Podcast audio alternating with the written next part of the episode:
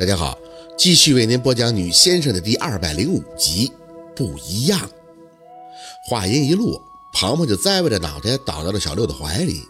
小六太瘦了，一个人抱他有些吃力。宝四的身上的气儿一走，也感觉到特别的累。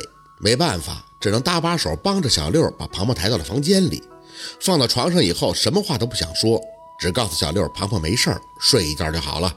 醒了也别跟他说这些有的没的的。语气轻轻的嘱咐完，宝四自己躺在庞庞身边也睡着了。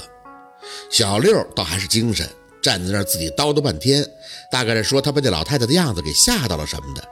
宝四实在是没有精神去听完，折腾的太累了，得睡觉。这一觉睡得踏实，早晨一睁眼，庞庞已经坐在他身边看着他了。宝四，你醒了呀？宝四嗯了一声，躺着伸了个懒腰，舒服啊。那个昨天晚上，他应该也是起来没多久，眼神还懵懵懂懂的。昨天晚上我做了个梦，梦见大奶奶来找我了，然后你就特别生气，冲出去给她打了。宝四扯着嘴角笑了笑，都说了是做梦，就别太在意了。婆婆挠头，嗯，可是我梦到自己还起来了，特意去门口找你，让你饶了我大奶奶，这是怎么回事啊？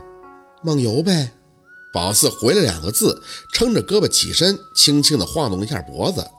他这情况就跟他二姨一样，都是梦魔，只不过庞庞的身体好，不会像他二姨那么邪乎罢了。庞庞皱眉，梦游我没那毛病，看着他脸上的神采，可算是正常了。张了张嘴，胖，你那天晚上回来的晚，是不是在温琪那儿喝酒了？庞庞愣了一下，垂眼小声的嗯了一声。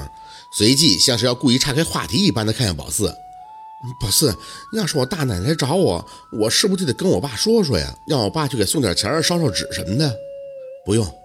宝四摆了一下手，没好意思说，这病惯的，还总得送钱呀。捧着捧着就开始作妖了，看着庞庞疑惑的脸，继续嘱咐：三年以内你都不用去给他上坟。他吓唬你，本身就他不对。活着的时候，只要对他问心无愧，那他死了就得让他明白轻重道道。人是那么好磨的吗？脾气，谁还没个脾气？活人到什么时候都比死人有脾气。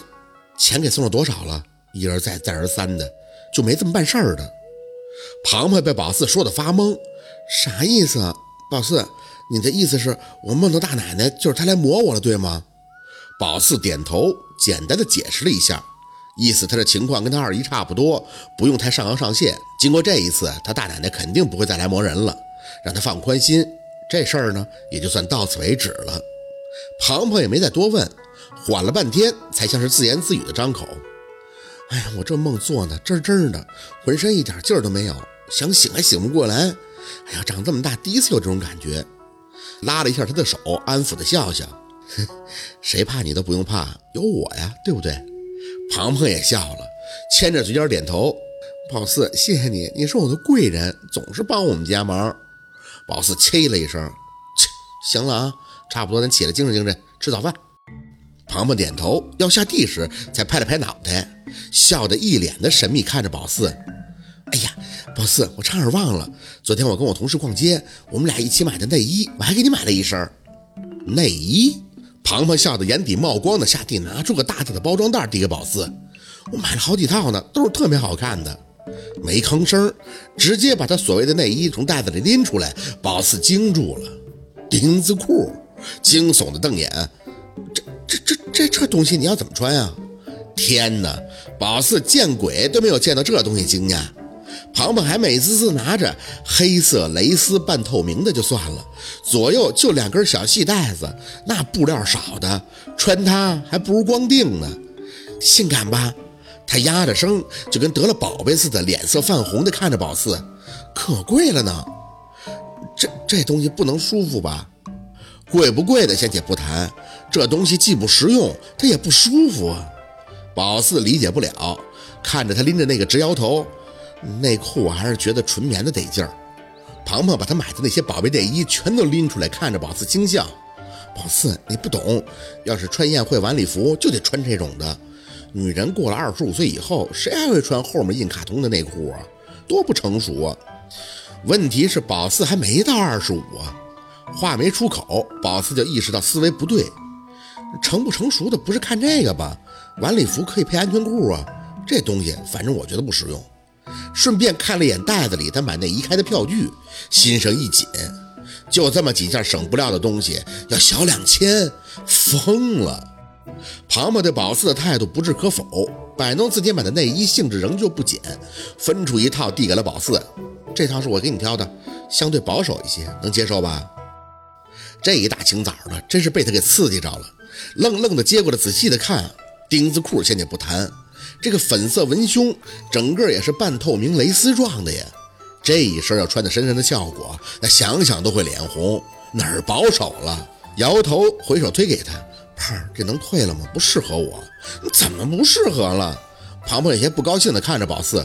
我本来打算给你买，我看着那套黑色的，可又觉得你白，还是穿浅色系的好看。我挑了好久呢。快换上来，我看看。宝四的头摇得跟拨浪鼓一样，啊不不不不了不了，我真不适合这种内衣，我还是习惯穿舒服的就好的。庞庞凝眉，垂下眼，闷坐在那里。宝四，嗯，这是我一片心意嘛，你就换上让我看看嘛。要真不好看，那就算了。